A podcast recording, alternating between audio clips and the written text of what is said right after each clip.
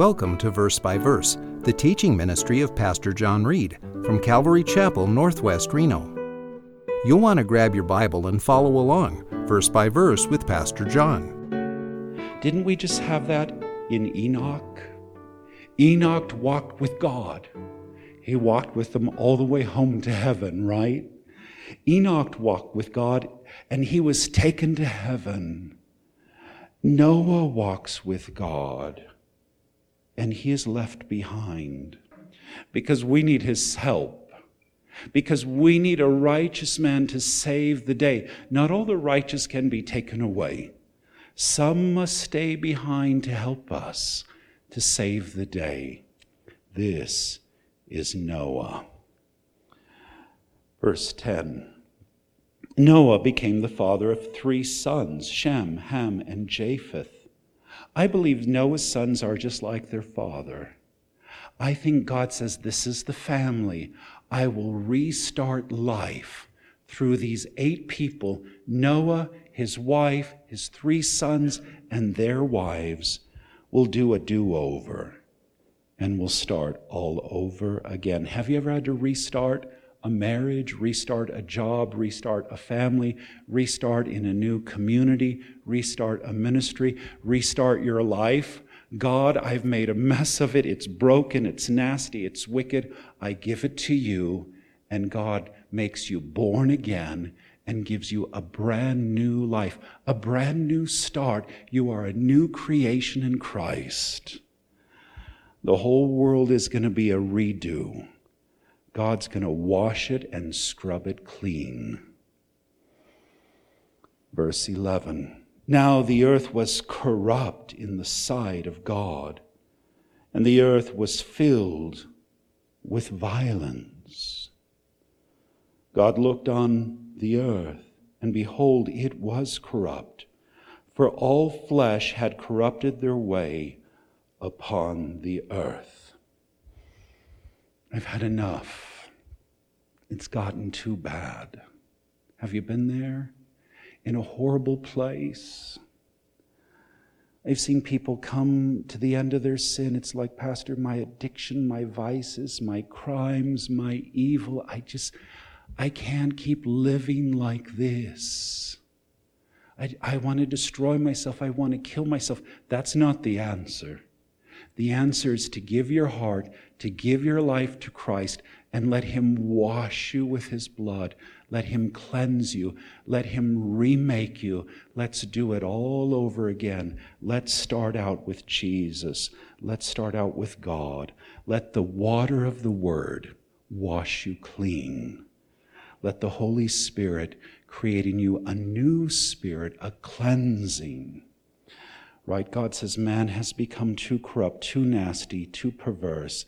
This is not what I had intended. And so God's going to make it new. He makes all things new. Receive God's plan of salvation. And his key figure in the plan is Noah. Verse 13.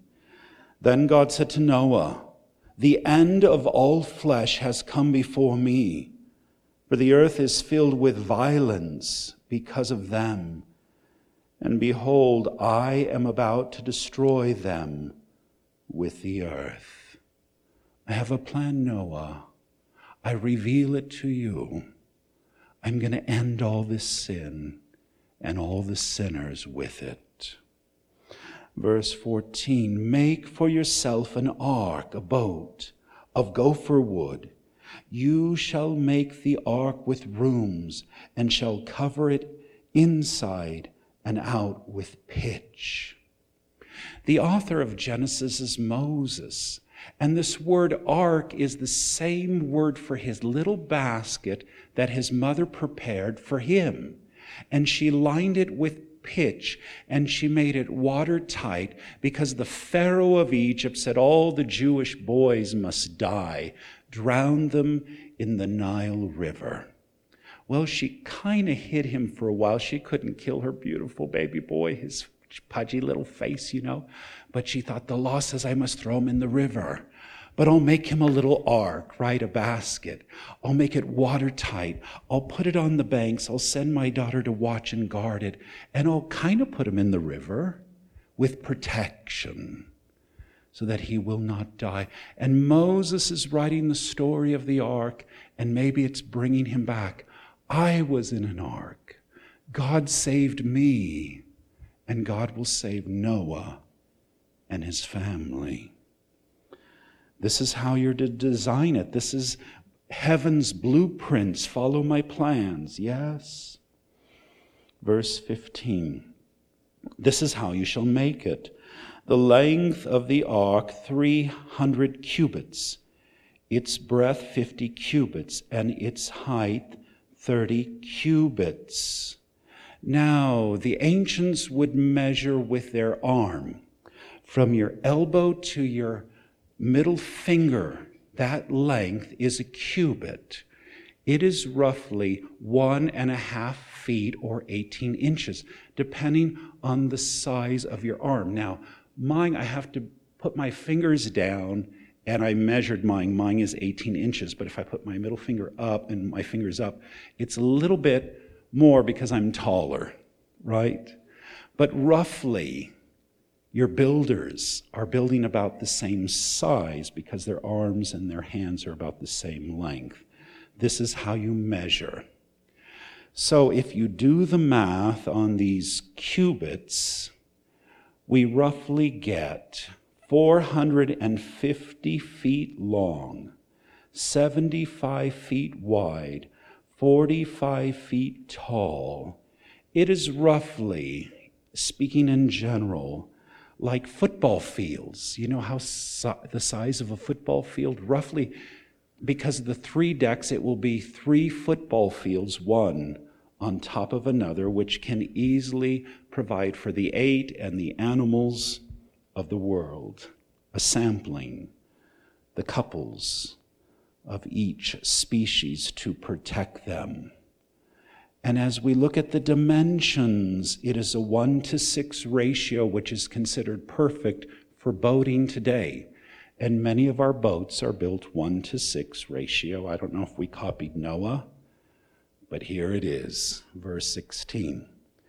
You shall make a window for the ark and finish it to a cubit from the top and set the door of the ark in the side of it. You shall make it with lower, second, and third decks, three stories, one window up high. Don't put the window down low. right? Don't do the, the bottom, uh, glass bottom boats. You know, we're going to be in trouble. Put the door on the side, one door. It's God's door. God's going to have it open, and God's going to be the one who shuts it. So Noah won't have to carry the responsibility of who gets in. Verse 17 Behold, I, even I, am bringing the flood of water upon the earth to destroy all flesh in which is the breath of life from under heaven. Everything that is on the earth shall perish. God's taking responsibility. God is bringing the destruction. Noah is bringing the salvation. You see it? He's going to be the one to save. God's going to be the one to destroy. And he takes full responsibility. 18. But I will establish my covenant, my promise with you.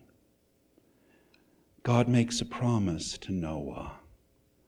I'm going to protect you. I'm going to take care of you.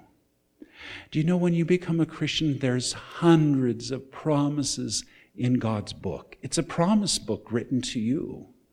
God has promises when you become a believer, when you're obedient, when you follow Him, you follow His plan. He has promises. I'll take care of you. I'll work it out. I'll recreate. I'll fix it. I'll heal you. It'll work out. I'll bring you home to heaven. And for many, I'll even rapture you when I come, and you will escape death. It's the promises of God, a covenant. And you shall enter the ark, you and your sons and your wife and your sons' wives with you. Eight total, right? I'm going to start over with this family. Verse 19 And of every living thing of all flesh, you shall bring two of every kind into the ark to keep them alive with you.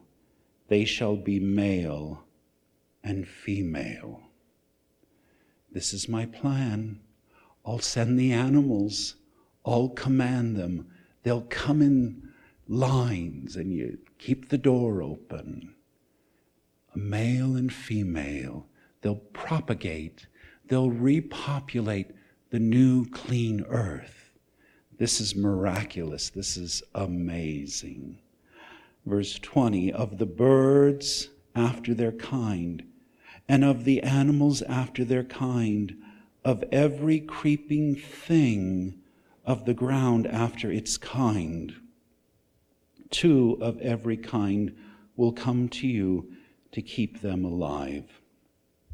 I believe Genesis is the first account of the flood. Throughout history, all over the globe, different cultures have their stories of the flood. How could they all know? Because the flood was global.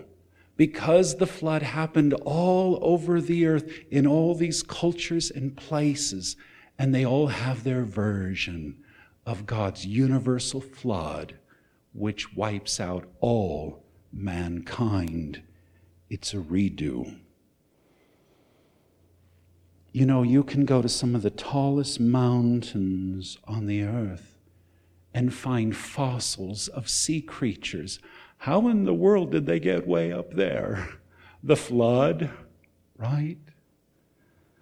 Verse 21 As for you, take for yourself some of all food which is edible, and gather it to yourself, for it shall be for food for you and for them Thus Noah did according to all that God had commanded him, so he did. You chose the right one, Lord.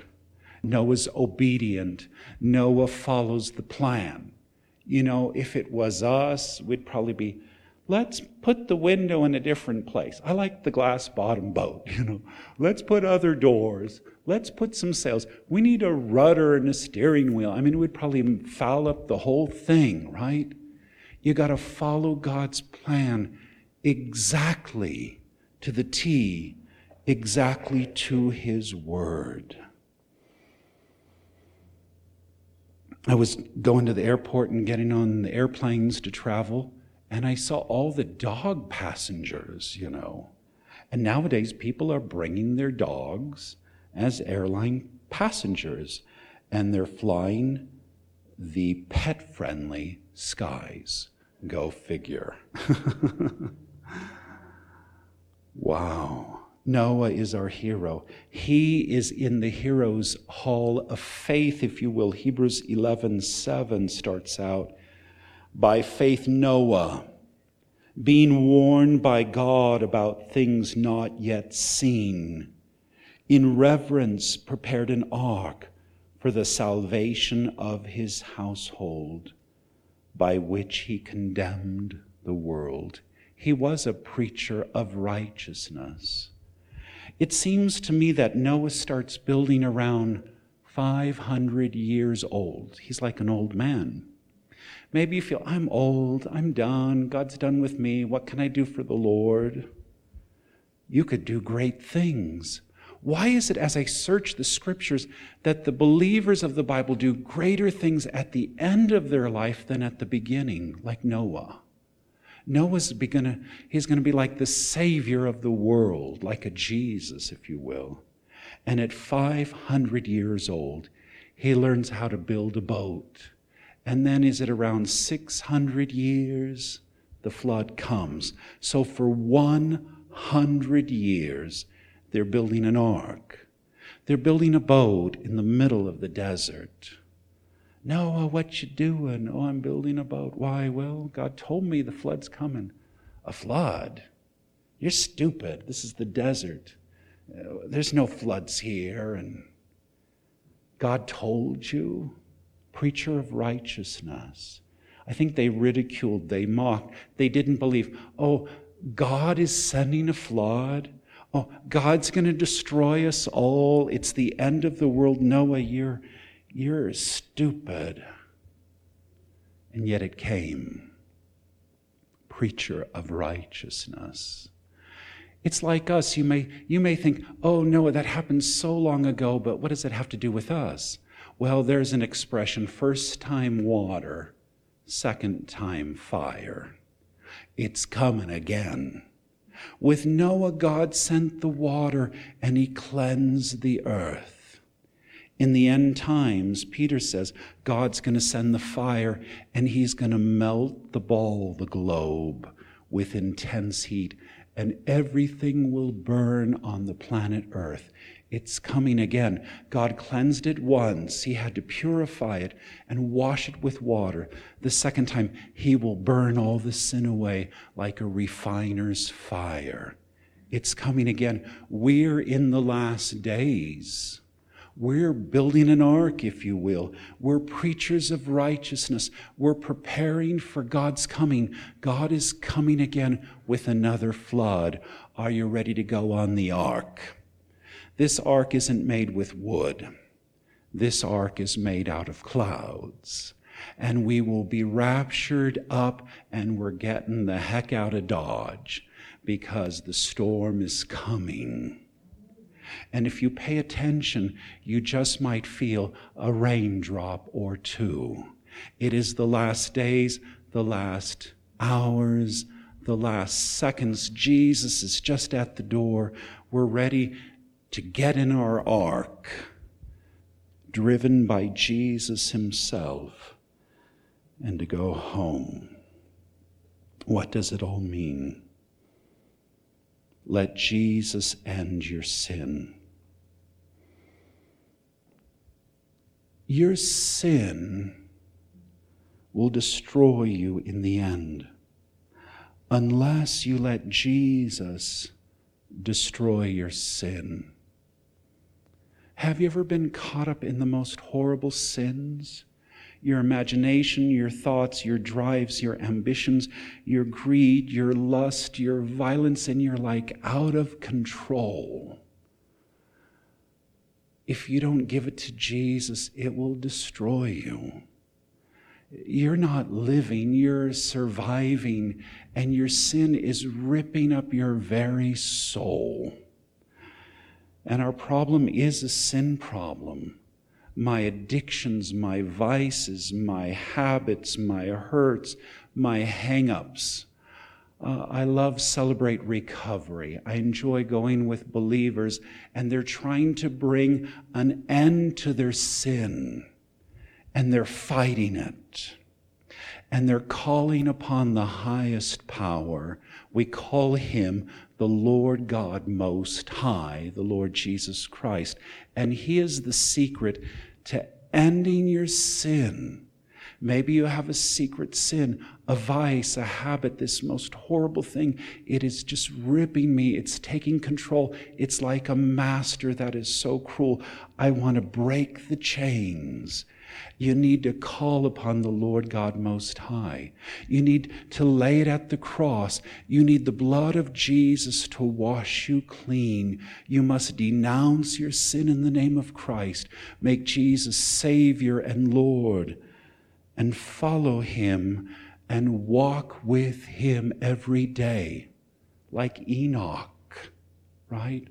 Like Noah, like Elijah taken in the fiery chariot. Christ came to destroy the works of the devil. He came to break the chains. He came to set the captives free. He came to end my sin and its power and control over me. You can be set free. If the Son sets you free, you are free indeed. You need not be under the control and the mastery and the sabotage of sin. Jesus can end the sin in your life. We used to, you know, we're talking about retreats and going to the mountaintop and being with the Lord. Many times we'd go to the retreat and we'd have a wooden cross and we'd have our little nail, our little piece of paper, and we'd write all our sins on it. You ever done this? And we folded it up and we nailed it on the cross. And it was like a visual sign. I give my sin over. I lay my burden at the cross. I nail my sin on the cross. It is dealt with, it is destroyed. And every time you confess your sins to Christ, you end them, you destroy them, you kill them, you crucify the flesh. We pick up our cross. What did Jesus say? Pick up your cross, deny yourself, pick up your cross, and follow me. That's when I end and I kill and I destroy the sins in my life. Jesus, save me. Save me from myself, right? I am my worst enemy. I don't know why we set up ourselves for defeat and we sabotage ourselves through our sin. Jesus can save you from yourself, from your wickedness, from your own evil. You know, I see people trying to end sin in their life. I see the criminals getting out and they, they repeat their sin. Recidivism rate, right? And they keep going back to their evil crimes. As a dog returns to its vomit, so a man returns to his sin. It's easier for a leopard to change his spots than for a man to change his way. Leopards don't change their spots, right? And you're doing it and you're battling it, and I'm trying to overcome and I'm trying to change and I'm trying to clean up my act. Can I tell you what Christianity says and what the Bible says? You can't do it. but Jesus can and the cross can. And it is the power of the blood, it's the power of the Holy Spirit. You must admit to God, I can't do it. God, I need your help. I need your Holy Spirit. I need the cross. I need your forgiveness. And God can do it through you. That's the secret. Break the power of sin in your life and its lasting consequences. Sin brings sickness, disease, divorce, pain. It robs us. It strings us out. It keeps us up. And in the end, it even kills us. But Jesus has come to reverse the power of sin. And he promises when he comes back again, he will even resurrect us from the grave. Or if we're alive, we rapture out of here and we cheat death. God limits our sin. Let's pray. Lord Jesus Christ, may you be the Lord God Most High today. We need your power, your strength, your spirit, your blood, your word to overcome the sins, the vices, the addictions, the wickedness of our past. Set us free, wash it away, cleanse us, do a restart, a do over in our life. May we be a brand new creation in Christ. And every time we fall, may we plead the blood May we come to your throne of mercy. May we always confess every day and get back up every day and walk with you like Enoch, like righteous Noah. And may we be preachers of righteousness. May we be a people to help save those from their own wickedness. May we speak your word. May we be a witness in the way we live and how we walk and may we build your ark and bring others with us to heaven. For we pray in Jesus' name. Amen. Thanks for supporting Verse by Verse, the teaching ministry of Pastor John Reed from Calvary Chapel, Northwest Reno, at 246 Courtney Lane, Reno, Nevada 89523. Our phone number is 775 746 4567, and our webpage is calvaryreno.com. You're always welcome to join our services.